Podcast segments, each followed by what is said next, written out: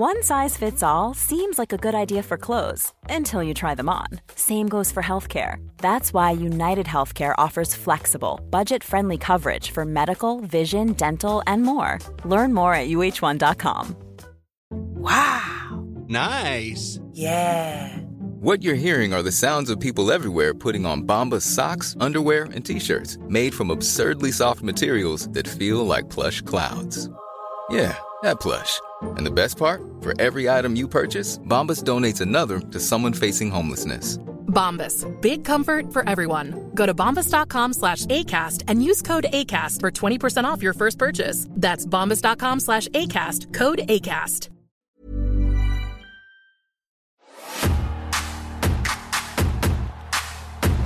The boyhood dream has come true. All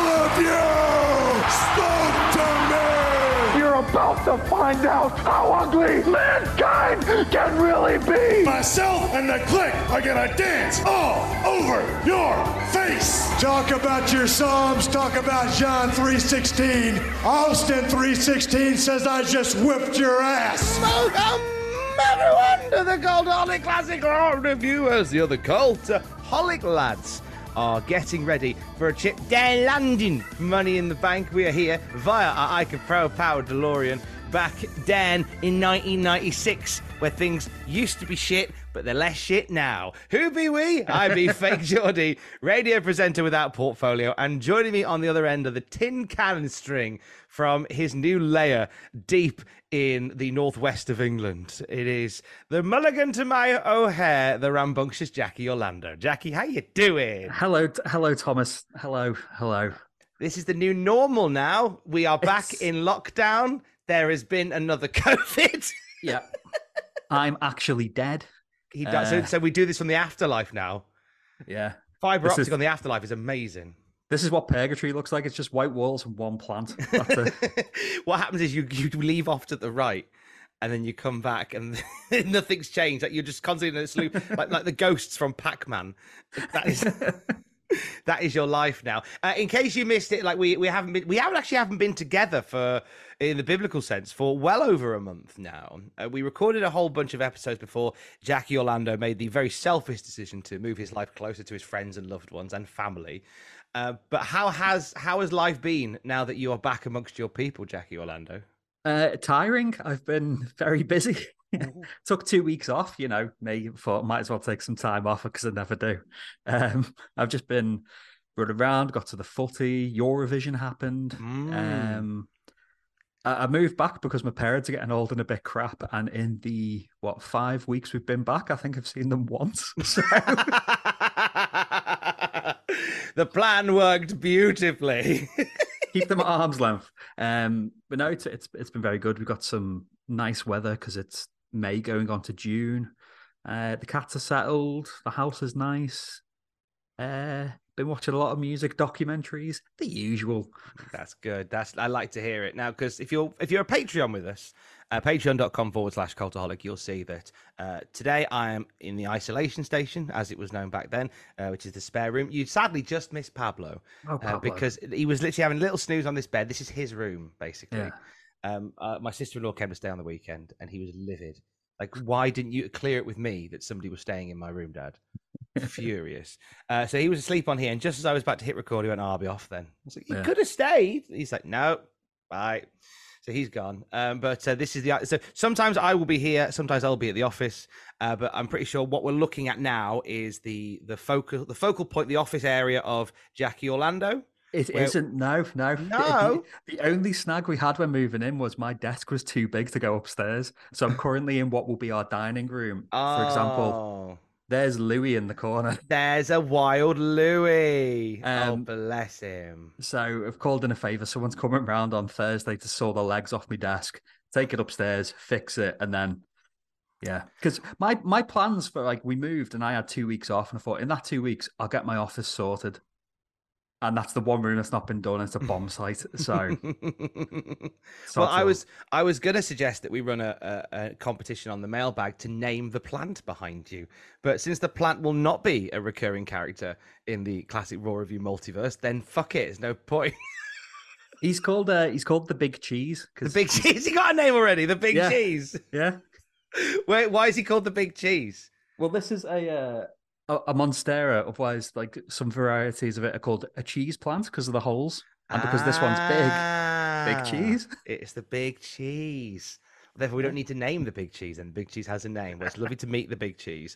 Uh, so, whilst we are apart, we are still together in 1996. Uh, and in a moment, Jackie Orlando is going to talk us through this week's uh, Wrestling Observer newsletter ahead of us going into Monday Night Raw, the night after SummerSlam 1996. Few notes from this day in history uh, coming up as well. But before that, we haven't dipped into the mailbag in a while. Oof, oof. We've had some classic Raw review postage via the, the power of the internet. Uh, classic at cultaholic.com if you would like to send thoughts, concerns, questions to uh, Jack E. Orlando and myself. Uh, this comes from Andrew Curry, and he says, Is there such thing as a jolly scouser? I'm having a pseudo argument about what accent someone should use in a D&D game for a nobleman who runs a small idyllic city and is a good, humble, fair, just and jolly man. The other option is they have a Birmingham accent. By the time you read this, it doesn't matter, but I wanted to ask the source of all things Scouse. Well, I, I think a few years back, the Scouse accent was voted both the most, I think, the friendly and most welcoming accent in the UK, but also the least trustworthy. So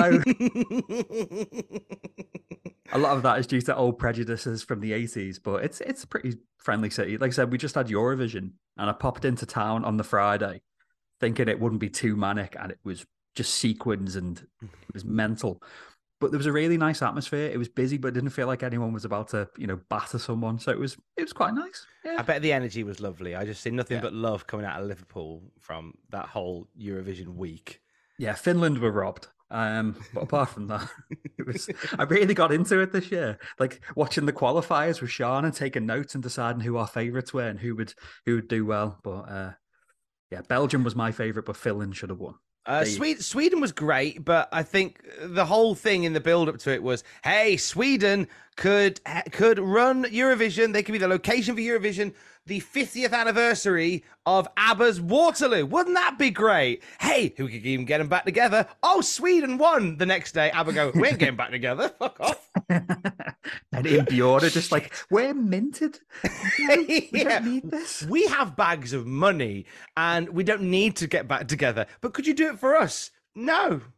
No, we couldn't. And I, I've always I've always enjoyed the energy of ABBA in that regard, where they just go, No, we're good. We've we've got money. We don't really massively like hanging out with everybody at the same time. So we're just gonna chill. It's fine with us. Yeah, and yeah. I like that energy. To the point where they're going, Look, do, can we make some holograms of you? Yeah, sure. We'll get together for a day and then we'll just make money every time people go. That's fine. I, I I got in trouble um, because when those ABBA holograms were released, I just went, "Oh, Agnetha's still fit," and Sean just went, "You can shut up." How dare you fancy a hologrammatic woman? And, and shortly afterwards, Jackins was banned from the ABBA, the ABBA exhibit. Um, Gu- thank you, Andrew. Gus McQueen says, Hi, Jackie Orlando, and the nicest man in Britain. I think he's speaking to you both twice. Um, I'm listening to, as Jackins puts it, the nasal health hours during episode 117. I'm certainly not a medical professional. You put yourself down, but it sounds like Jackins might have sleep apnea. I had very similar symptoms to him and got diagnosed with it last year. I got a CPAP machine and I've been getting some of the best sleep of my life while also not sawing logs so badly that the city started to worry about the deforestation. That was my wife's favourite part. I figure I should probably ask a question here too. What's your favourite dinosaur? Mine is an Ankylosaurus. um, I don't think it is apnea. One of my mates has got sleep apnea and it's really bad, but I, I sleep perfectly most Yeah. of the time and I don't really snore. It's just I've actually got a clear nose now, but it just blocks. I just think it's some kind of sinusitis. Um, got to get in with the doctors. Here we go, kids. Yes. Favorite dinosaur? I like a Stegosaurus. It's very metal. It's got a mace for a tail. It's got all big plates on its back. It could bad up any other dinosaur. Let's go, Stegosaurus. Like it. I'm gonna go with the um was he called the Gigantosaurus? Which was the one that was bigger than the T Rex. And they just let the T Rex just get all the press of being like the ultimate dinosaur. He just hung back and went, Yeah, cool Mm. story, bro. I'm fucking ten times the size of you. Yeah. So I like having all the power in the world, but the humility to not use it. Tom Campbell. uh, thank you, Gus. Thank you, Andrew. It's classic at cultaholic.com if you'd like to send us a message as well on this particular day. Oh, I was going to say, just before we jump in, I'd Oh. like to um, give a shout out on Twitter to Super Fancom Show, who had found the Hucksterverse Nacho Man pre show from WrestleMania, uh, offered to upload it for us, but I think there'd be so many copyright issues around that that be politely declined. I think we're we're so far down the line as well. Um, we appreciate it, but um, we do also don't want you getting in trouble with the Yeah. YouTube gods and goddesses. It'd be a messy business, but thank you very much. We do appreciate it. Um, we do get lots of random love in all places. For example, you've reminded me now. I had a message on Instagram, which I am hurriedly checking now.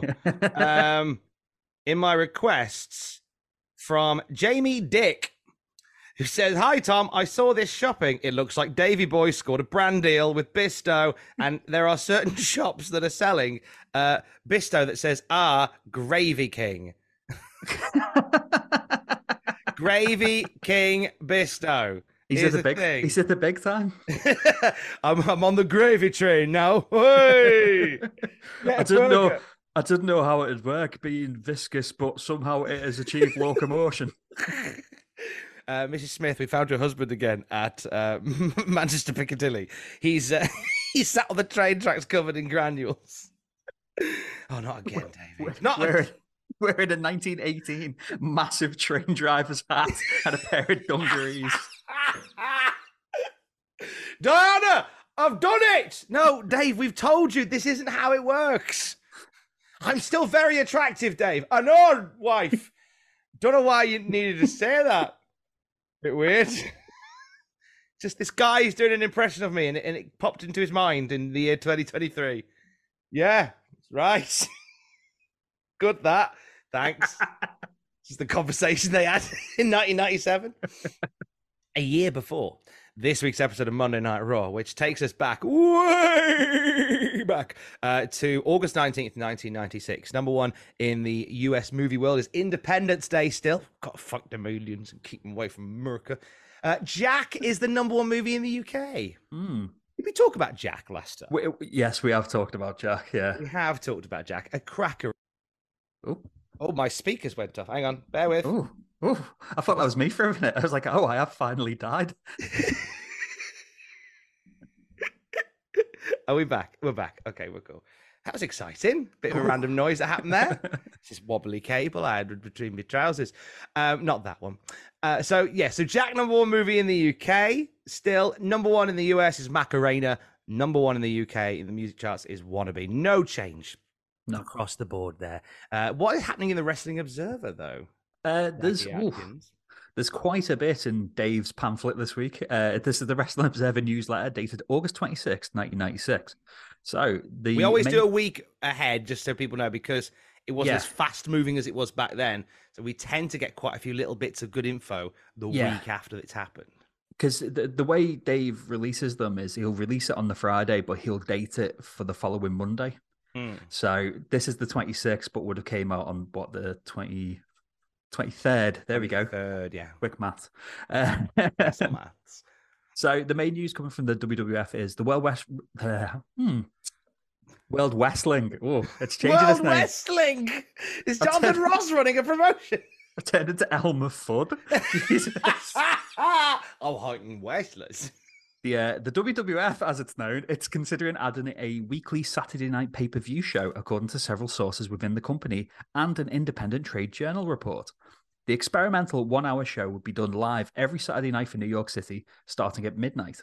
So this, to me, sounds like the bones of Shotgun Saturday Night. Mm. So the way it's being pitched here in this initial primordial phase, the show would be heavily aimed at the adult audience, where which most take to meaning a more risque ECW-like television product.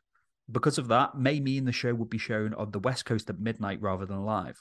The show has been proposed to both request and viewers' choice within the past week, and reports are that neither company was leaning towards accepting the oh, proposal. Oh, no. Which would mean the WWF, if it were to go ahead, it'd have to market the show on a cable company by company basis.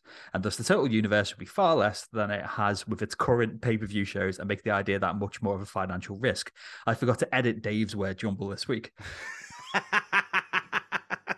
but basically, they, they, were saying that WCW's beating them badly in the adult market. We always hear, you know, of um, the, the, age brackets that they try and get. They want to sew up in was it the 18 to 26 range and all that kind of malarkey. So they thought, okay, we'll do a risky show, ten dollars a show, weekly pay per view. Let's see if people will tune in. You might see, you might see a vulva. Um, that's Christ. Or or a different type of car. Yes, you might see a Renault Megane. Uh, But uh, one of the difficulties that Dave's saying here is that the New York market is like really tightened the sporting commission. There was a recent riot in Madison Square Garden after a Riddick Bowe boxing match, and the commission's just gone like, right, any kind of combat sport, whether it's like actual boxing or wrestling itself, we've got to tighten down.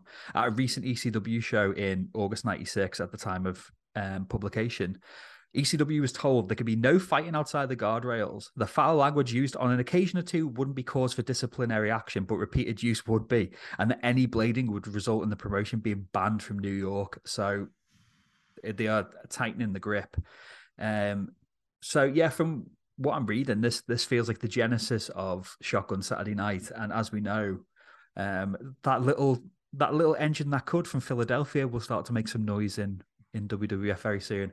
Oh, how exciting! I mean, the the arrival of ECW is one that genuinely gives the wrestling industry in North America like a, a bolt up the arse, really. Yeah, so much good that comes from wrestling, even today. Uh, it was in its embryonic stages in Philadelphia. Oh, ECW! I, I'm a big ECW fan, and I'm excited to see prime Taz. It's not even prime Taz. It's reaching his prime Taz mm. when he mm. was just ah. Oh. But I digress. Just a genuine uh, killer, yeah. Like, and Shotgun Saturday Night as well. I, a show that didn't re- like by the end of it didn't really didn't really matter for much. But initially, like you can watch some of those first few episodes of Shotgun via the power of grainy VHS on YouTube, and I love the aesthetic. It is so different to anything else that WWE put on before yeah. or since. And I would love for a return for that kind of the closest you kind of got to that energy afterwards was the early stages of NXT. They don't even yeah. have that anymore because NXT is a much more sort of polished, larger centered production. But oh, the sticking a WWF ring in the middle of the nightclub was amazing. It, it feels it, it it felt like a uh, a stage from a video game. Like what was yes, the, like WWF in your house and that kind of stuff. It's like here's the nightclub level, and I'm sure didn't they have a was it one in one of the subway stations in New York where Undertaker tombstones Triple H on the escalator and just lets him bugger off. Yes, and that's a just, thing. It's just cool. It's yeah, I, I'd like to see a return, but the logistics of it, yeah, probably not. No, probably not. What else we got this week? So we got we got an Ahmed update as announced on the pay per view, he was hospitalized again this past week when his kidney continued bleeding. By the end of the week, he was back out of the hospital, but a continuation of the bleeding, which the surgery was supposed to stop, could result in them having to remove his kidney. So we've we've touched on this before. It just it doesn't get much better for Ahmed Johnson in 1996 or 97 or 98 or no. 99. No. it's so it's it's rough because we've already seen the birth and the peak of Ahmed Johnson. Uh, he yeah. will never reach those lofty heights that he's had already again. But Lord knows WWF will persevere with him. Uh, but uh, to to quote the New Generation podcast, Lady Luck will not be on Ahmed Johnson's side Definitely for the next not, no. couple of years. God, God, God love him. God love Ahmed Johnson. Uh, we've got some more news on the WWF WCW lawsuit trademark, uh, mm. which was a lawsuit for trademark infringement. Here we go. Um, it was scheduled to take place, you know, this this week in August of '96, but a settlement between the two sides on that aspect took place before the hearing. In a consent order signed by both sides, WCW agreed to not have any employees or independent contractors who work for the company call Scott Hall, Razor Ramon, or the bad guy.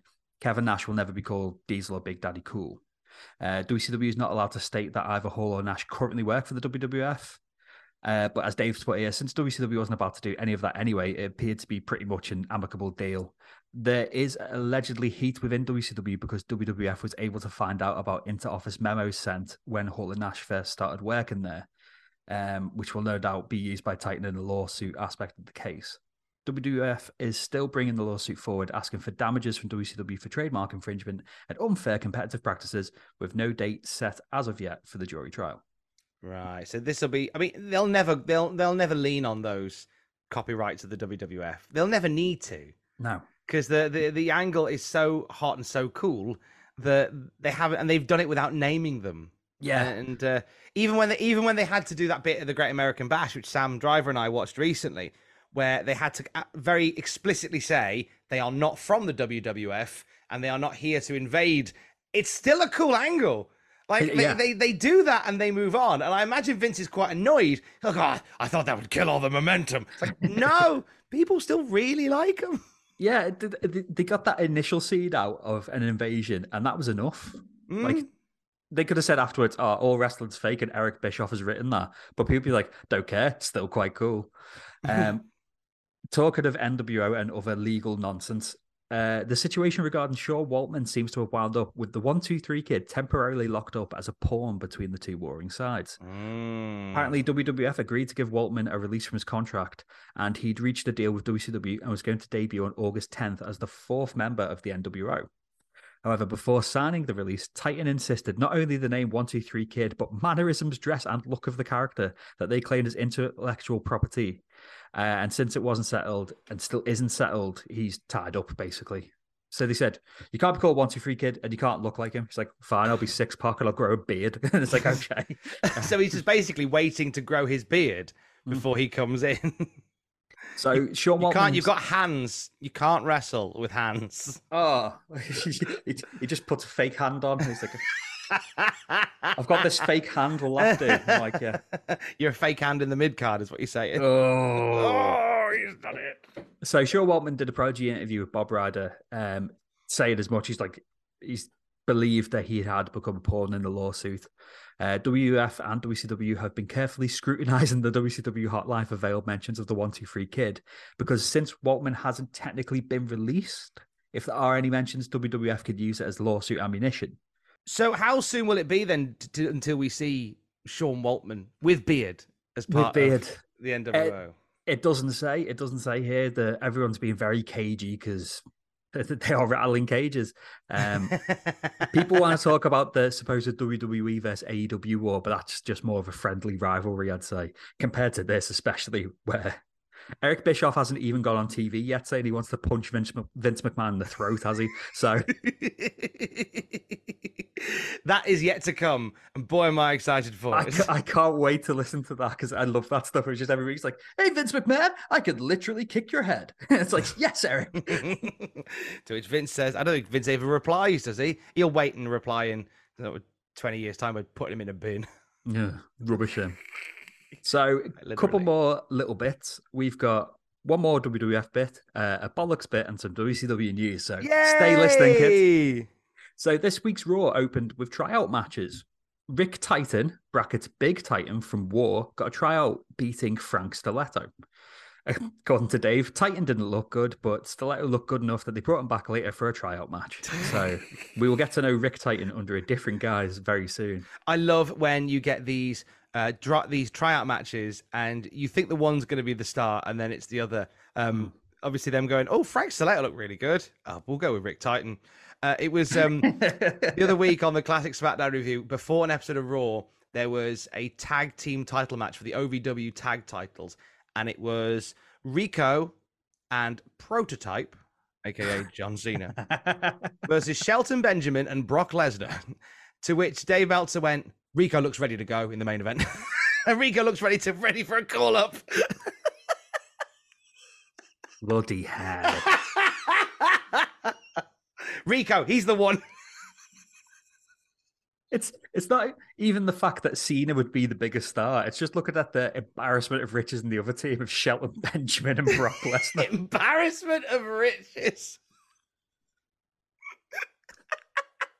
But Rick Titan wasn't the only person who got a, a, a tryout match this week. Flex Kavana got a second look, and he's Yes! already under contract. But he- Yes. he, beat David Haskins, and we'll we'll also meet Flex Kavana very soon. And bloody hell, he'll make a splash. Oh my gosh! Did he? So I knew that, like, he had a tryout a few weeks ago, and I think in, in the Observers, like somebody called, you know, Clive Johnson or something. He's the son of he's son of Rocky Johnson. He looked all right. So was he the was he? I presume he was Flex Kavana here. Was Yeah, Dwayne, this is Dwayne the Rock Johnson's first wrestling persona, Flex Kavana. Yeah, because it was actually I think it was a couple of months back, such as you know, time is a contract of human perception, um, that he got signed, but he got sent to USWA. So he's been in USWA, you know, honing his chops, getting to know the ins and out of wrestling. But uh, Flex Kavana will be will be here soon. Yes, how excited! I, I love it. I, I I love when these little bits of history come through and they go, "Oh, he's all right." Like I- a trans, a trans, as transcendental, a generational talent. Uh, a li- A little addendum um, on the news, the monthly news podcast, which I used to appear on. I once said that WWE knows best, which which Fraser Porter takes the piss out of me for, and I left myself wide open for that. But I meant it in the terms of look at Roman Reigns, look at Flex Kavana. Everyone just went, they're shit. And Vince McMahon was like, no, trust me, they're going to be huge.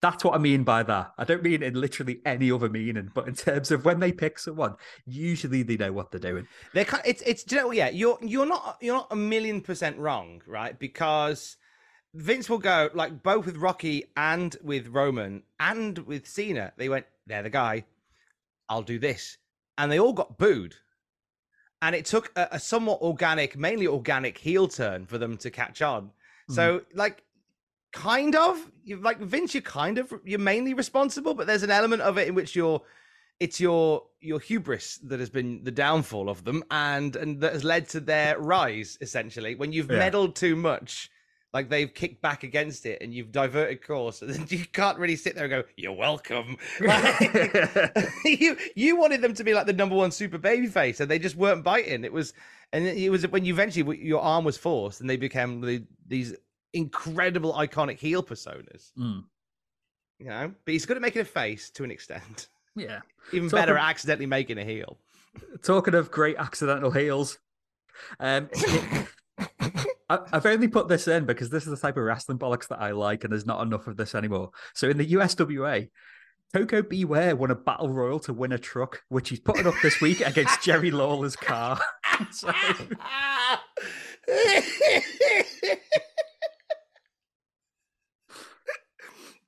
it is my favorite multi-person truck-based competition outside of the Channel 5 show uh, hosted by Dale Winton, Touch the Truck.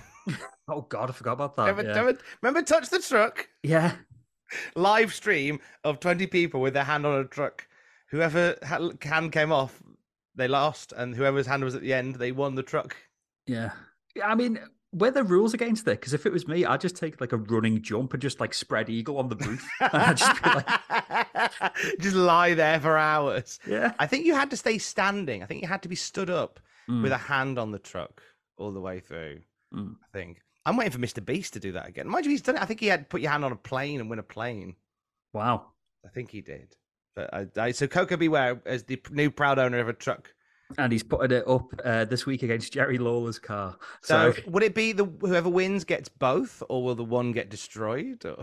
I don't That's know. the I- question. I, assume both, but you can't really do that these days. You could do it in obviously in smaller promotions like USWA, and you could do it in you know 80s NWA and stuff. But now where it's just like, ah, Becky Lynch, you're you earn 10 million quid a year. I'll have a match for this Vespa. She's like, I don't care. I could buy eight. It's fine.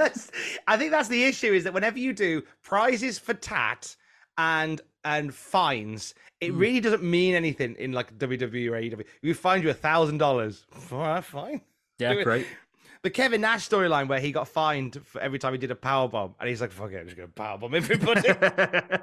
ding, ding, ding, ding, until they went, "Ah, forget it. we can't enforce this." Well, talking of WCW and enforcing, um, Super Super Car Super K You can do it. Super, Super Calo is scheduled to work TV tapings leading up to their next pay per view, But more interestingly, Juventud Guerrera, probably under a new ring name, is expected in October. Hmm. So this is early Juventud before his ego swallowed him whole. So this will be I think fun run. it will be a fun run for him. Um, not a fun run because that's something you do for charity in the UK. That'd be amazing. Come on, old the Hooper do Guerrero fun run.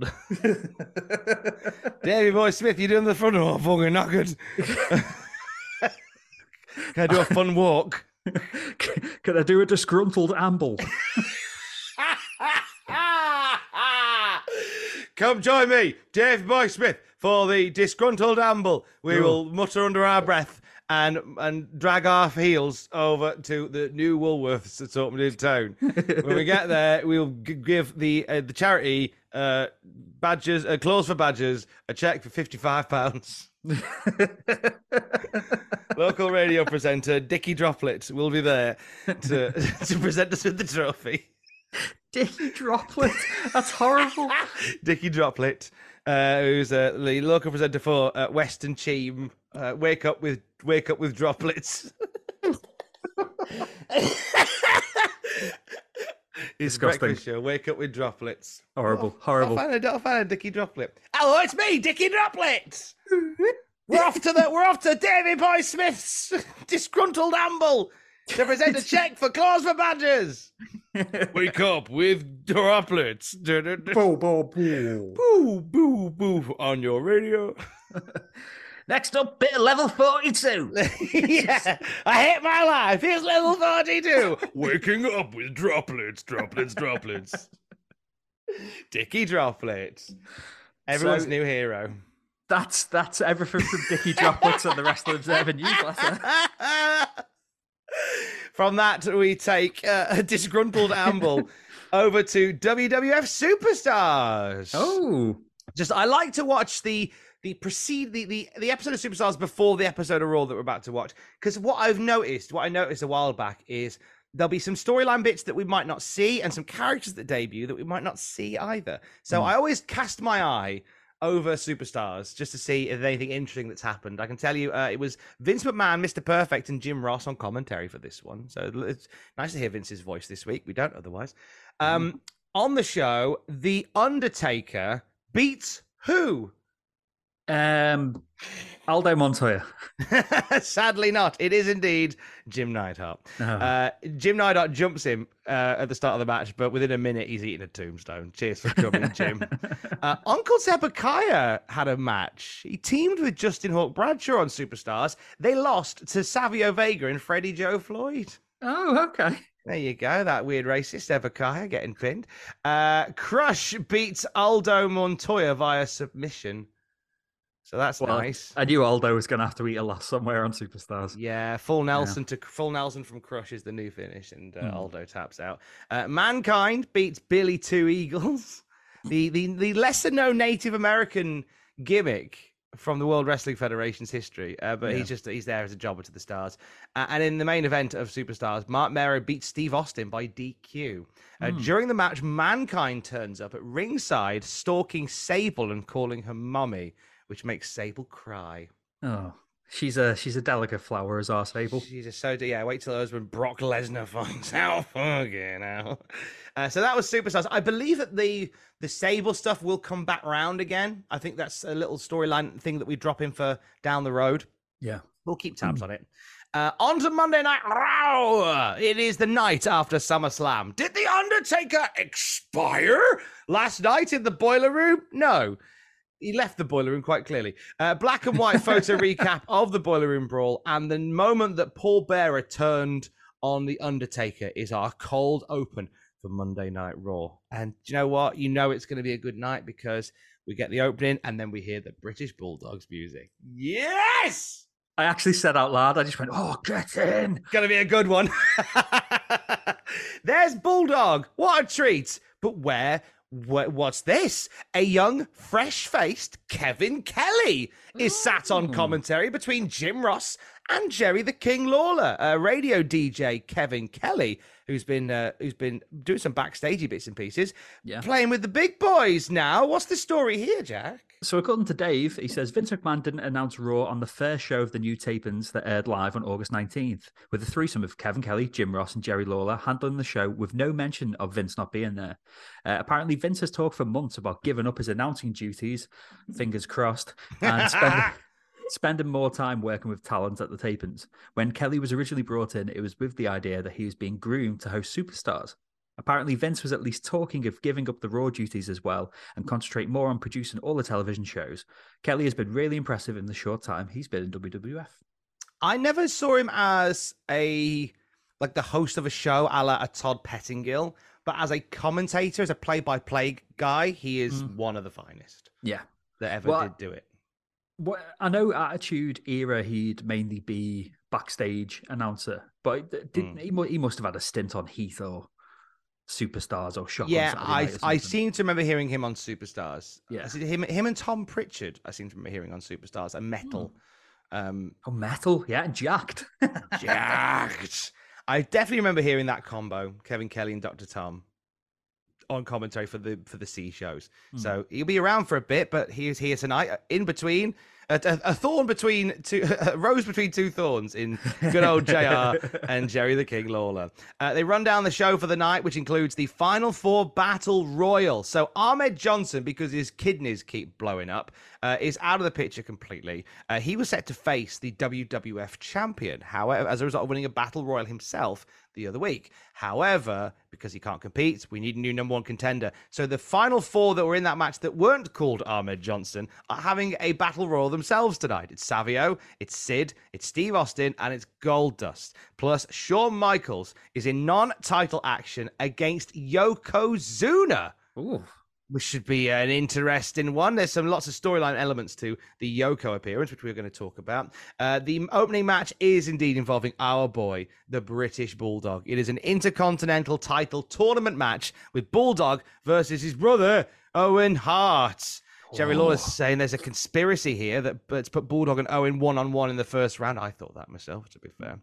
Uh, as as the match is slowly getting underway, JR runs down in your house in Philadelphia, which will feature oh, oh this this rocked my socks, Jackie Orlando. It'll feature Shawn Michaels putting the WWF title on the line against Mankind. Oh, mind games. Mankind. Now, at the moment, this in your house is called School of Hard Knocks. Hmm. That will change by the end of the night. Yeah. Uh, it's already had quite a substantial set of changes. Do you know, Jackie Orlando, what the main event of In Your House School of Hard Knocks was supposed to be? Tom Pritchard versus Aldo Montoya. That's the main event in our hearts every week, but sadly, not at In Your House School of Hard Knocks. No.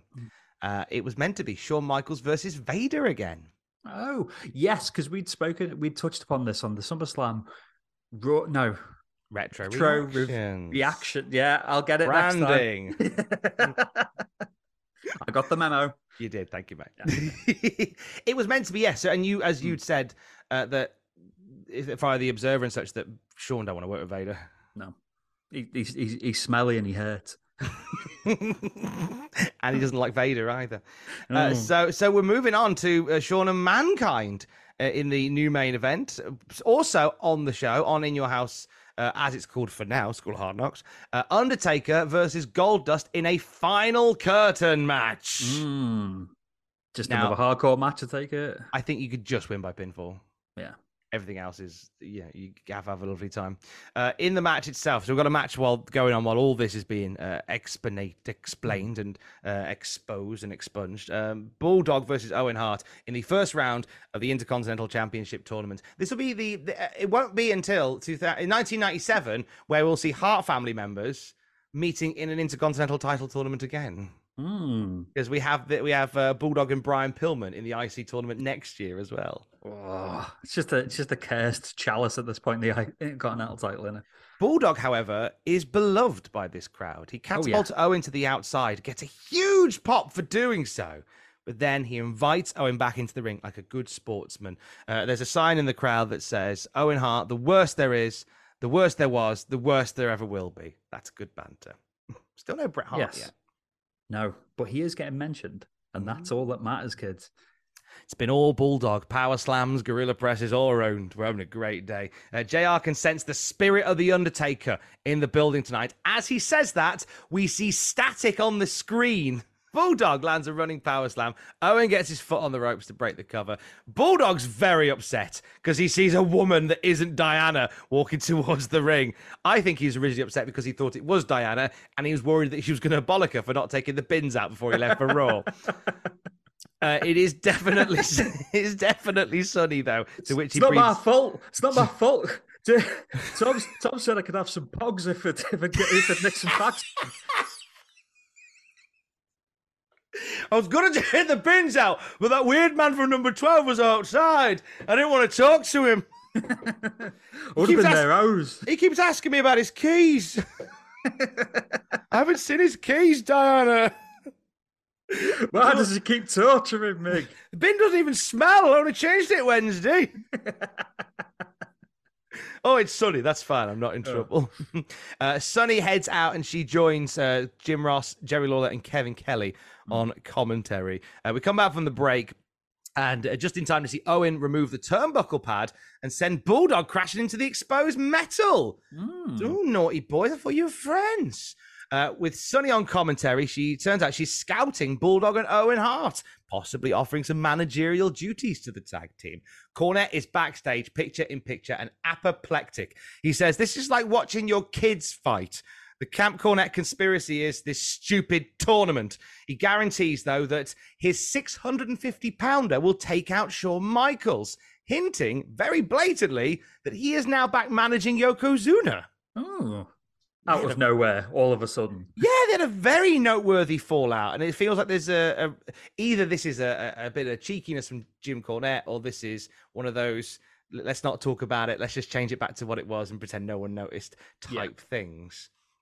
Guess we'll find out in the main event. Uh, Owen applies the sharpshooter. A Jr. in autopilot calls it a scorpion deathlock. Oh, I didn't notice that. No. yeah, very very clearly calls it a scorpion deathlock. Jim. Oh. You're not in the dub see dub anymore. Uh, Bulldog makes the ropes though. Bulldog powers back, suplexing Owen to the outside. That was great. Lifts him off the apron, hoys him to the floor. Brilliant stuff. Owen comes back there with a spinning wheel kick. Uh, Owen chops Bulldog outside the ring, and he falls into Sunny. Uh, from this point, the bell sounds as Owen gets back in the ring. Bulldog's been counted out, and Owen advances in the tournament. Sunny is livid that Bulldog invaded her space and apparently tried to look up her skirt, the dirty boy. So she threw her drink all over Bulldog and then hid behind Jerry Lawler. Bulldog went mad, but not, I just lost my shot at becoming champion mad. More, I forgot to empty the bins out mad. like, he didn't, he just. Yeah, that was the. If you're watching on the Patreon, the face that Jackie Orlando did was the face that Bulldog did. He's, he's just mildly aggrieved. He's not like he's not disappointed or anything. He's like, ah, bollocks. Oh, bugger. Ah. Bloody Sunny. Thought you were Diana.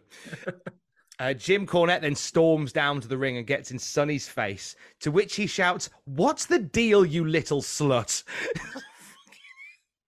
He just can't help himself, can he? He really can't. 1996 is a different beast, isn't it? Yeah. Jeez. Uh, crowd are chanting Bulldog very loudly as Cornette leaves. Oh, mate. I was delighted at the love for Bulldog in the crowd. well, yeah, he's. I suppose that in the in the eyes of the average fan, he's the lesser of two evils when it comes to heelness compared to little little Ratto and Hart. um, but I mean, even if this match would have been crap, this would have been match of the night for us because it's it's Bulldog and Owen. Um, Bulldog and Owen. but they made each other look great. Um, they've continued the splintering of Camp Cornette. My only gripe with it was it was a very quick count out. And who was the referee? It was Earl Hebner. Of course, it's Earl. Oh. In kayfabe, he's crap. He's so bad at his job. And you know what? It was something I never considered until you said it a few months ago. Yeah. Where like everybody lauds Earl Hebner as one of the greatest refs of all time, but he's actually shit at his job because he misses so much. Yeah. Wh- wh- Whenever there's whenever they have an ending which doesn't fit the preconceived rules of wrestling, it's always Earl calling the action, occasionally Tim White. That's about it.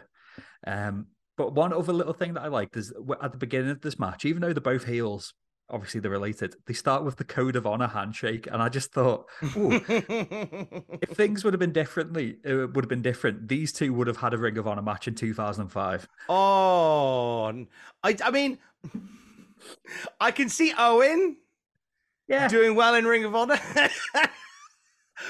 Bulldog in Ring of Honor. if things were different, Very different. Oh, onion, onion rings. What? Onion, onion Ring of Honor. Ring king, ring king, ring king. Ring, King, I'm the king of India. Oh, I'm, king the of- I'm the viceroy to New Delhi. I just thing is, if Bulldog was in Ring of Honor, he'd just be walking around going, "Hey lads, couldn't don't know whether you noticed, but you spelled honor wrong. Could be a you in that. Hona, Ring of- Hona. What's a, what's the Ring of Honor? Oh, Is it like is it like a Hobbit thing? yeah. Take the Ring of Honor to the mountain where the fire is and the dragon. I'm frightened of him. Don't like him. I'll stay like- home, stay home, play the Gollum game. Talking of games, that picture you sent me during my little sabbatical of Davy Boy playing Doom as, as, as Diana looked on with love in her eyes. Oh, I've never been so jealous of a man. Are we? Because we haven't truly. Have we mentioned the fact that somebody sent us? I apologise. We had a fabulous, a fabulous photo sent to the Cultaholic Classic uh, email, uh, and it was featuring our very good friend, uh, the British Bulldog. From, it was from Alex Mc, Alex Mc, uh, McLeod, Alex McLeod, Alex McLeod, Alex. McLeod. Um, wrong, Alex Tamares. Sorry, Alex. uh, Alex, Alex, um, Alex McLeod. I'll give you a shout, actually, Alex McLeod. Uh, thank you very much um, for your message, uh, which features uh, a, a, a, a van driving past your work called Scrap King. And That's that's Tom. That's not Davy. Tom that, loves a scrap. that- that is that is a Davy that is a Davy scrap iron. So, so can you chuck this sofa out for me? You gotta book it in, Davy. can I just take it? You live in this house. No, I gotta book it. uh, but thanks to Alex to, to Alex Tamames uh, for sharing the photo of British Bulldog sat at his uh, computer desk with Diana Hartsmith to the caption from the British Bulldogs official Twitter, which is run by Bulldog's daughter. Here's a shot of my mum and dad back in 1994 in their Land Lakes, Florida home office. I remember seeing my dad play the game Doom on many occasions. this was a photo shoot for WW Magazine, another 90s classic picture at its finest. And I. Bull- Bulldog playing Doom on a lovely Wednesday night with a mug of Bovril on the go. it's just that's that. I think I think we peaked as a society. It's amazing. You can imagine Tom coming in, uh, like out of his bin, just going, "What do you mean they found the Hellmouth on Mars, David?"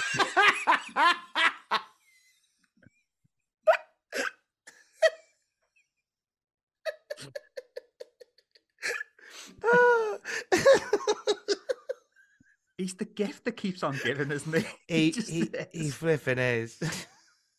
Davey, you got past the spider mastermind? Yes. No, I don't know. I'm too scared to get it off easy mode.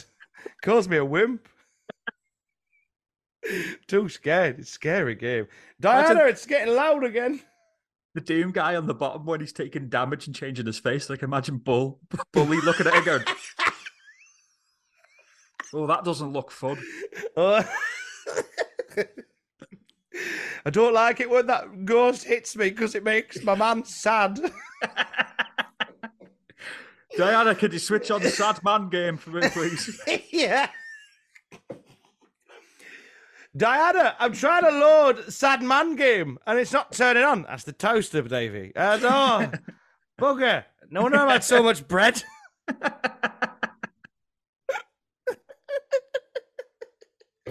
Thank you for sending that. Any Bulldog stuff we'd love to fucking see. Classic at cultaholic.com. Everyone knows therapy is great for solving problems, but getting therapy has its own problems too, like finding the right therapist, fitting into their schedule, and of course, the cost.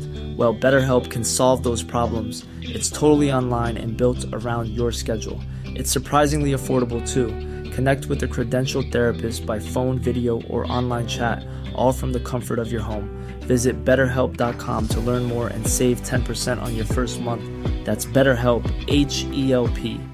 A lot can happen in three years, like a chatbot may be your new best friend. But what won't change? Needing health insurance. United Healthcare Tri Term Medical Plans, underwritten by Golden Rule Insurance Company, offer flexible, budget friendly coverage that lasts nearly three years in some states. Learn more at uh1.com. Quality sleep is essential. That's why the Sleep Number Smart Bed is designed for your ever evolving sleep needs. Need a bed that's firmer or softer on either side? Helps you sleep at a comfortable temperature? Sleep Number Smart Beds let you individualize your comfort so you sleep better together. JD Power ranks Sleep Number number 1 in customer satisfaction with mattresses purchased in-store. And now, save 50% on the Sleep Number limited edition Smart Bed for a limited time. For JD Power 2023 award information, visit jdpower.com/awards. Only at a Sleep Number store or sleepnumber.com.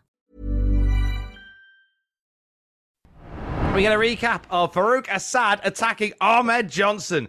Uh, we then get footage of Johnson's surgery, which Jerry Lawler calls a brain insertion, and words from Ahmed Johnson post surgery. Uh, I, they were definitely words. Uh, he hopes his fans understand why he had to vacate the title and holds no grudge over Gorilla Monsoon for stripping him of the title. Well, good, because you, literally- your kidneys exploded. You can't wrestle with exploded Mm. kidneys. Did you hear the um, the live mic cut back in at this point? I didn't know. Just over the end of it, the live mic for a second, and you just hear Jerry the King, Jerry Lawler say to Sunny, "Oh, you got some coke on your face." Cola. She just swilled Davy, hadn't she? I, I don't, Oh, I don't think it was Colombian marching powder on- Wow. on, Monday Night Raw. but, uh, I I think one would think otherwise. Mhm. Uh, into the ring we go. Vader is facing Freddie Joe Floyd. Uh, out comes Mark Henry first of all, though, to Stars and Stripes forever. He's signing autographs for the fans like a lovely lad. the music doesn't suit him though, does it? It really doesn't. I was I was half expecting Lex Luger to come out in a bus. Same. I was like, "Oh, it's Lex! He's yeah!" back! Whose side is he on? Vader makes his entrance for his match with Freddie Joe Floyd and gets in the face of Mark Henry. Flex it, mm. doing doing the flex that Vader loves to do, where he goes, "Look at my muscles," and like I love like the the the gun show when there's no guns Yeah. available. They're the best. But I always remember Vader doing that with his muscles, and I always remember Jesse Ventura on commentary going, "Not a lot of definition, but plenty of mass." That's a good recovery line. That is. But Uh, I went on a flight of fancy here and I thought, oh, imagine Prime Vader versus Hall of Pain Mark Henry. That would have been great. They just killed each other, wouldn't they? Jeez, messy business. Um, Mark Henry, as Vader is flexing in his face, just smiles sweetly. and then Vader just walks straight into a clothesline by Freddie Joe Floyd. Uh, you just however, reminded me. Sorry, sorry. right. I had a, I had a dream last night that I was late for Mark Henry's wedding, no! and that's Someone's gonna get their ass kicked. and I, I went all like like nineties uncle. I went up to him and went, "Oh, you're a big bastard, aren't you, Mark?" Was this like when you say late for his wedding? Like, what point did you arrive? Was it during the vows? Was it? I was there beforehand in the wedding, but I was wearing a mismatched suit, and I was like, "Oh, I need to, I need to do something about this." Sean, let's go home. And then we're just in our house because it's a dream and nothing's real. And she was farting around with a candle, and I was like, "Sean, we've missed the wedding by three hours, you bastard!" And So, I don't know what happened. Um, I remember, I remember feeling concerned that they must have paid for our food, but we weren't there to eat it. But yeah, and then I woke up. So It's I, I love I love when a dream is it, it's so bollocks, but in that space and time, you're like, oh man, Mark Henry's gonna be furious. yeah. We don't get to his wedding. and it's you you you won't be convinced otherwise. This is clearly what's happening. I've had it sometimes. I think we spoke about this on the podcast before. Uh, when you try and convince yourself, actually, no, it's fine. This is, I'm sure this is a dream, and you'll tell people in the dream, this is a dream, and they'll go, "The fuck you talking about? We're hmm. late for Mark Henry's wedding." It's like, no, this is definitely a dream. Like, for God's sake. Tom, you can fly. No, all right, I'll give it a go. Bastard! I knew it. I knew it was a dream. Ah, we got you again. we got you again. Uh, anyway, Freddie Joe Floyd gives it gives it socks against Mark Henry. A couple of clotheslines, but nothing. And Vader just fucking clatters him eventually. Jim Hmm. Cornette's on commentary, promising to guide Yokozuna into beating Shawn Michaels tonight. Uh, Vader drops bombs on Floyd for slamming him to the canvas and landing a Vader bomb.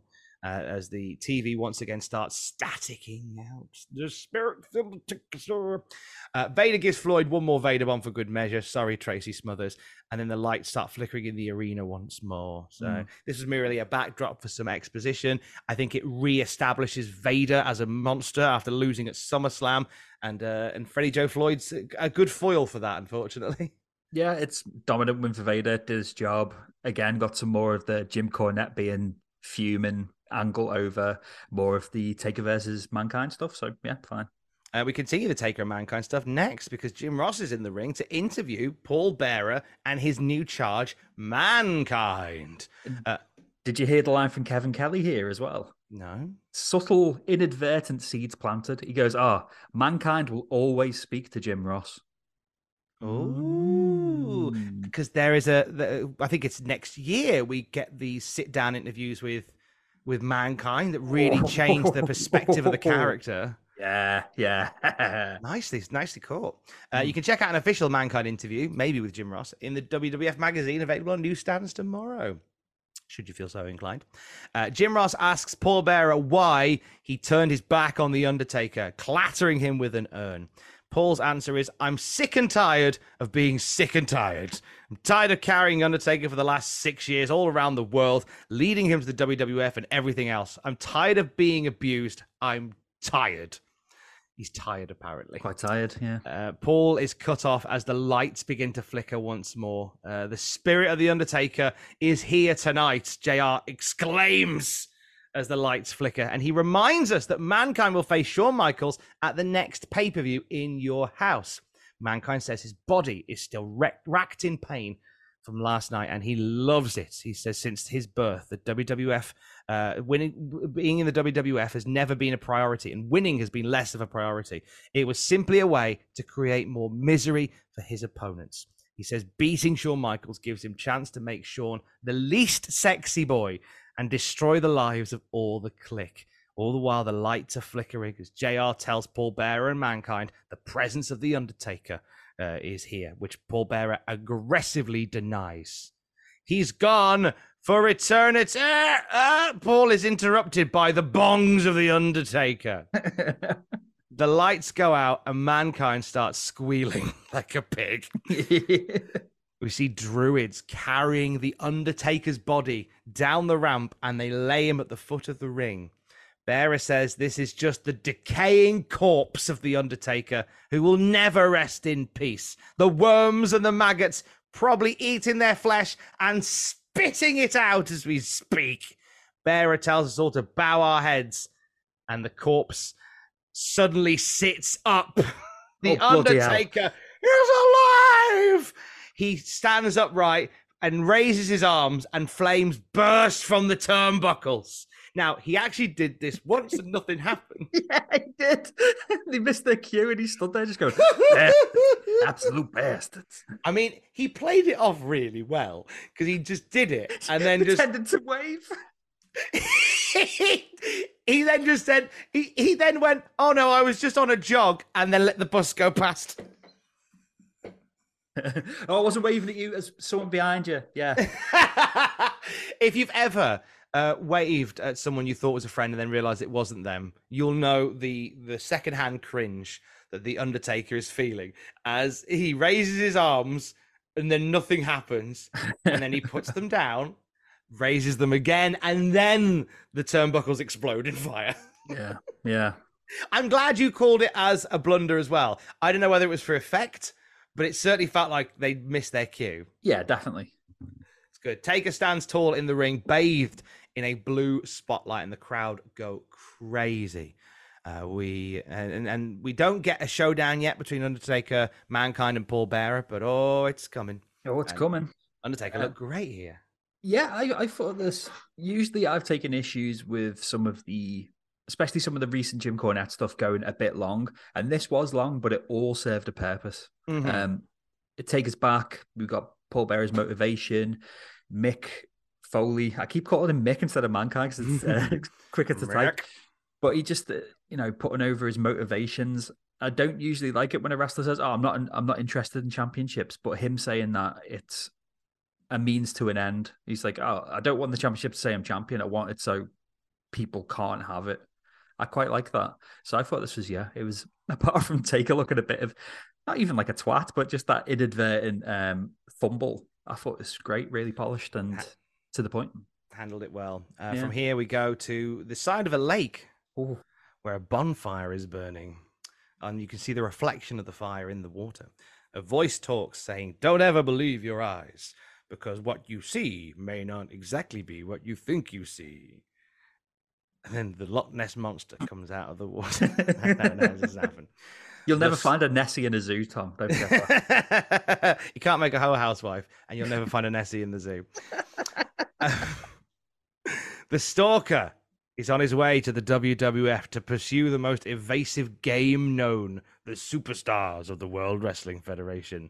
The pursuit will not be trivial. It'll be deadly. The Stalker is coming soon. Kevin Kelly says, Barry Windham's coming soon. he says the stalker Barry Windham is coming soon. So this is the new gimmick of Barry Windham. Yeah, I've never actually seen any stalker stuff because it came. I, I possibly using my clairvoyant powers here. I don't think it really does much or lasts that long, but it's one of those that obviously coming back into it and having to do research for different projects and stuff that I've looked more at it, and I'm just like, oh, it's. Barry Windham past his prime, clearly not motivated. Why didn't they just call him Barry Windham rather than Peyton Green? like it's It is an interesting decision to Mm. go down this route to make him a whole different persona. Uh, we haven't seen him in wrestling in, in general for about two years. The last time we saw him, uh, he was in Colonel Robert Parker's stable stud in WCW. okay. Where back, I think I think you know during the end, yeah, but uh, he was uh, not long been since been an NWA World Champion, but Yeah, yeah. and then he just disappeared for two years. Um, and this marks his first appearance uh, in the WWF. Um, I think he, I think he was, he was part of the WWF. Yeah, he was. He was. Uh, in the very early days. Yes, US, of course he US was. Express, wasn't he? He was, Yeah. of course. They were meant to get the Real American theme, weren't they? Him and Yeah. Mike Rotunda. Yeah. Uh, but an, an interesting decision to make a change in this way, um, which originally was going to be called the Native Stalker, and then they just shortened it to the Stalker. yeah. I guess. It, it- it's weird though because this doesn't even feel like a new gen gimmick. This feels like something from 1992. Like Hmm. you can imagine him and Skinner being a tag team. It's it- yeah, it seemed a bit out of nowhere. It's a strange one. Uh, we will very much keep an eye on this one, and we'll have more details as the weeks go on on the return of Barry Windham to the World Wrestling Federation. Uh, we come to uh, our semi-main event, the Final Four Battle Royal. These four will compete for a shot at the WWF title. It'll be on on uh, a special edition of Monday Night Raw in the weeks to come. Uh, Savio Vega versus Steve Austin versus Goldust versus Sycho Sid. How awesome, Mr. Orlando, to see Steve Austin in the mix for the world title so very early on. Oh yeah, fantastic! And he uh, he actually had a pick and pick promo, didn't he, on his way to the ring? He did. Picture in picture, he was saying, I don't think it's he calls the match sudden death. He says, I don't think death should be sudden, but tonight it will be. And that's the bottom line because Stone Cold says so. All the other stuff was trash that he said, but the the Yeah, caps yeah. The, the the line at the end, mwah. Sid is outlast and he immediately is bullied by everyone and immediately thrown out. it made sense at first. I was like, "What are they doing?" But I was like, "Actually, if you want to kind of protect Sid, and this inadvertently puts him over huge." Mm. In response, uh, Sid gets back in the ring and chokeslams the shit out of everybody. When Yeah. the dust settles, Austin and Goldust briefly work over Savio Vega before Austin attacks Goldust. Pretty basic battle royal here with Savio fighting against two baddies. Vega hurls Austin out. Austin skins the cat. Tim White thought otherwise, though, because at one point, as Austin is skinning the cat, Tim White tries to grab him to say, No, you've been eliminated. Come on. Come on now. And Austin shakes him off and gets back into the ring. Bloody hell! but he gets back in the ring only to get catapulted out. So I think maybe Tim White thought that maybe he thought that was the finish. Yeah, maybe. It's in a bit of a miscommunication there. Uh, Austin gets back into the ring and gives Vader a battery for good measure. so we're down to Savio Vega and Goldust in the final four, and Goldust works over Savio, uh, but Savio counters a curtain call, pushes back with a spinning wheel kick, and it looks like Vader, so Vega is going to throw Goldust out, but he reverses the polarity, and Goldust sends Vega crashing to the outside. Goldust wins. He's got a WWF title shot on September the 9th, a Friday night episode of Raw called WWF Championship Friday on the USA Network. Uh, Goldust celebrates by burying his head in Marlena's bosoms. it's a hard life, isn't it? Tough life. What do you reckon to this battle royale with cheese? I really like this. Um, I, I like the idea of being like, right, we've got a battle royal, but let's cut out all the faff and just have the last 10 minutes drama. Um, like I said before, kids, uh, kid Sid uh, looks strong. Not the kid. The kid's buggered off. But Sid He's growing a strong. beard somewhere, waiting to turn up in Atlanta. She's like, "Come on." uh, Sid was strong. The fans looked uh, loved him. Austin looked great. Savio Vega got a bit of a rub because we were just like, oh, this kind of builds him up again in the mind minds of the fans. Uh, Goldust the deserved winner. Um, but I like this as a concept. I'd like to see it again. Whether we do, probably not. I liked. Uh, I, I thought maybe Savio Vega might have won it, and they might have done a, a babyface babyface thing. But Goldust and Shawn Michaels have had title matches on the road. There's been Mm. numerous ladder matches for the WWF title featuring those two at house shows. Yeah. So I guess they're giving, and also with with Goldust facing the Undertaker at uh, in your house uh, Mind Games, uh, it will be uh, an interesting. It'll be giving him a bit more real, a, a little bit more main event rub before he faces the Undertaker again. Yeah, definitely, because he he's a credible contender at this point. I'd say Goldust. You wouldn't you wouldn't have him as your main event heel going forward, but if you need to put him in there for an in your house or a special Raw or whatever, makes sense. He's a good guy to do it. Uh, after another plug for SummerSlam replay, Jim Cornette tells Shawn Michaels that his goose is cooked and Yokozuna is back in the fold. It does look like they're just going to retcon the Yokozuna face turn. Uh, and they're doing it right now because our main event is a non title match with Yokozuna facing the WWF champion Shawn Michaels. We get a recap of last night's free for all from SummerSlam, where Yokozuna was pinned by Steve Austin after the ropes gave way. I thought this made Yoko look like a bloody klutz. It's like one of the Three Stooges. So maybe this is a chance to reinvigorate him. Uh, kid in the crowd holds up a sign saying Shawn sold out. Hmm. So did he? No, I didn't, I didn't notice that. I I, don't I- think he has. No. I don't remember him selling out at all. No. Uh, Shawn gets overpowered by Yokozuna, but who couldn't get weighed beforehand because there were no scales big enough, apparently. He looked massive as well. He's probably the biggest we've seen him again. Yeah. Like every time I see him, I feel like he gets bigger. Yeah. He's like he's like Mr. Creosote in slow motion. Oh, uh, God. Shawn starts landing punches. Eventually, Yoko does his classic baby fall down bump, which always is fun. Uh, back from the break, Jim Cornette materializes. He's cracking Jose Lothario with a tennis racket, gives him a right pasting, Yeah. like batters Jose. I don't recall Jose getting manhandled like this before. No, not until later in the year. Yeah. Uh, Shawn sees this and runs off Jim Cornette, giving Yoko an opportunity to land a belly to belly suplex. I wonder whether this is a little impetus for what we do see at the end of Shawn Michaels' title reign, where the putting Jose Lothario in jeopardy is actually Shawn Michaels' real kryptonite. Yeah. He's very protective of Jose. There's a little tease of that because it's kind of how he ends up losing the belt in the end, isn't it? He's like, "Hey, you bastard! Don't hurt my little tough old man." Yeah, don't you, don't you don't you hurt my old man who constantly is looking for a fight? he's like, he's like uh, Popeye's granddad. Uh, Shawn thankfully misses a big splash. He lands a forearm and a top rope splash of his own. He goes for sweet chin music, but Yoko grabs the foot and gives him a huge Samoan drop. Yoko then misses a leg drop, thankfully, and Shawn finally lands sweet chin music flush for the win. Fireworks go off as Raw concludes with Shawn Michaels standing tall over Yokozuna, who is apparently now a heel again. It's yeah, Just it's like that.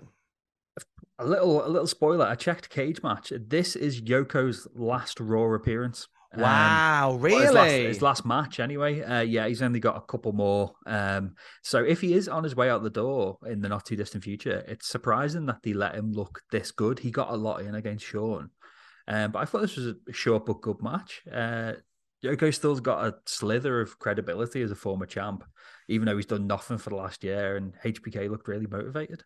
He really did. Yeah, Big. I enjoyed it. I enjoyed it. I thought, as you say, strange to have if this is his last time here, him look so dominant. But then Mm. I guess Shawn is the winner. If he, and it's one of the things where like you can punish someone on the way out by making them look silly and they lose dead quick. But I think it kind of makes Shawn look better if he's beating a somebody who really gives him a run. As opposed to yeah, the Bret Hart booking when he first had the title, and it was like, oh, he'll beat Skinner this week, and next week he might beat Doink. Even though Doink Mm. was good, he, in the eyes of the fans, he wasn't credible, was he? So And the idea that Shawn fought Vader the night before and now he's fighting Yokozuna the night after, Yeah. like he's taken on all sizes and the big boys aren't slowing him down at all. So I think it No. makes him more credible if, if Yoko puts up a fight and then Shawn beats him. yeah, definitely, yeah, um, yeah, it made it, it made sense. Even though, like we were saying at the beginning, it was like, what? So Vader's back with Cornette all of a sudden, and he's challenging for the title. But no, good match. Incredible main event. Nice way to cap off Raw. What are your thoughts for this week's Raw? Oh, rah. Uh, really good episode. It breezed by. Uh, the lack of Vince McMahon on commentary helped as I wasn't distracted by him chatting shit. Um, forward momentum, no wasted energy, uh, subtle continuation of some feuds, the start of others.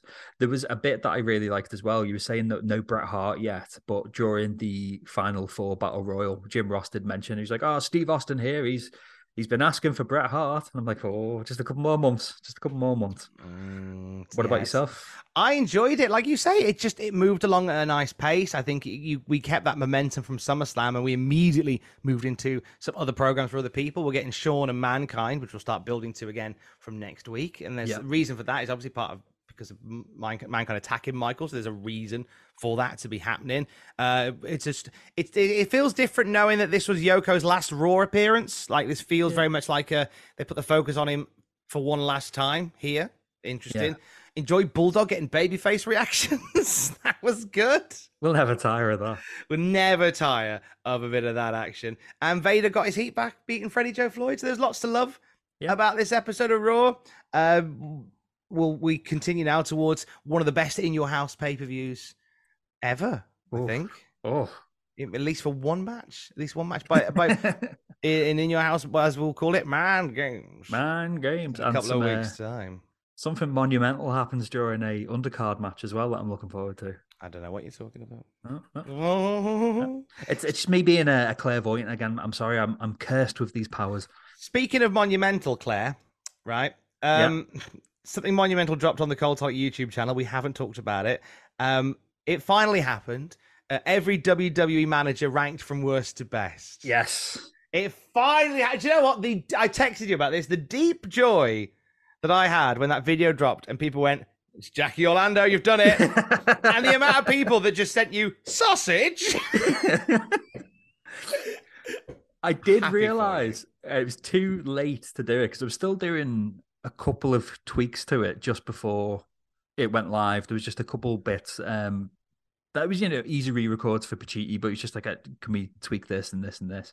And I've realized that there was one person that I missed out. And it was uh, when AJ Styles had Joseph Park the other year as his kind of advisor. Do you remember that? Ooh. For about 20 seconds, he had a bit as his like statistician. My God, he did. Yeah. But apart from that, if I forgot it, anyone else would have forgot it. So. but um, I hope someone got sacked for that blunder. but yeah, it was it was nice. I don't have the Twitter app on my phone. I just have it on the on desktop mode because otherwise, if the notifications, not that I get loads of notifications a day, but if I get a notification, I have to pick up my phone and read it, kind of thing. But it was nice, just people saying they finally did it, and I was like, oh god, bloody hell! But um, yeah, it looked it looked really good. Obviously, the the real stars of any of our videos, I think, are the video editors because the amount of cobbling together of bits and bobs they have to do. Because with some things, I'll leave little notes saying this is from Raw from 1997 in March, or "D- d- look for this or look for that. But obviously, a lot of the time, I'm just trying to get it out that they've. I've just got to say this person appeared. good luck. Yeah. So gotta- so. Yeah, it's well, it's a, it's a combined effort. It's you lovingly writing it and and cultivating it. It's the editing team bringing it together. It's Pachiti voicing it. It's a it's a team effort, and uh, people seem to have liked it. So that's all that matters. Yeah, and weren't too cross with the end decision. I think it was the right call. I, I think, yeah, when I mentioned it, when I was in the middle of writing it, I said to Pachiti, Can you guess the top five? And he called the top five perfectly. So, and the toss up for one and two, like much of a muchness, but I'm, ne- I'm never going to say that number one was any.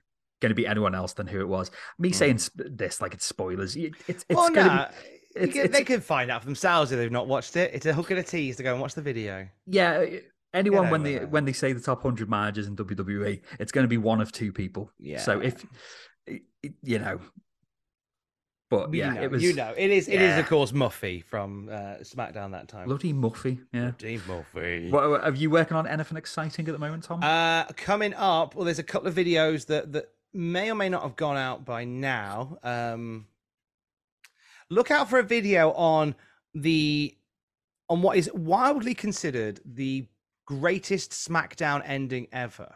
Hmm. I'll throw that out there. Oh, is that the one that gets um? It, it got a bit of the meme treatment because it's just absolutely mental. It's just everybody spamming finishers and running Yeah, in. I know the one you're in. Yeah, it's amazing that. I did a deep dive into the best SmackDown ending ever, the stories around it, uh, and, and a lot. Of the, uh, the reason I wanted to do it is it's a great ending. It's good to dig into it, but also the amount of people that will say that and go, "Oh, the best days of wrestling they were this when wrestling was good." I'm like, well, no, actually, business was really shit when this happened. like, it's it, you know, nostalgia ain't what it used to be, as they say. Um, so I we take a deep dive into some of the real stories behind the, the characters and the story and what led us there, what could have been. Uh, so I was quite proud of how deep that went. Uh, look out for a video on how WWE got the F out. Ooh. Thought it's time to, you know, we're coming up to, I believe from next year, it will have been the W. It will have been WWE longer than it's been WWF. Oh wow, Is that That's horrible? Is that Yeah, that's horrible? Yeah. We're officially approaching that point where it's been the E longer than the F. So now's a good time to to go into detail about uh, the not just the lawsuit that ended everything for the for the World Wrestling Federation, but I'll give you a little sneak preview. There was even an agreement written between the two sides in 1980. Before the much known agreement in 1994, there was an agreement in 1980, and it was to do with a particular font. Okay. this is great. It's I just I found out some great bollocks about the whole thing. Yeah. Uh, and uh, you'll see it on the YouTube channel sooner rather than later if it's not there already. Mm. already. And of course, uh, you can check out the latest wrestling news throughout the day at cultaholic.com. And until we are next back together via the old tin cannon string, he is at the Brad Atkins on Twitter. I'm at Tom Campbell on Twitter. Together, we're at Cultaholic on Twitter. Don't forget to join us. Diana, uh, the sad game. It stopped working again. Diana, Diana, stopped working. Oh, it's oh, it's oh, oh sorry, it's, it's the post box. Sorry. Love you, bye. Tom in the corner going, it's not as good as cup and ball though, is it, David? Shut up, Tom. Fuck off, David.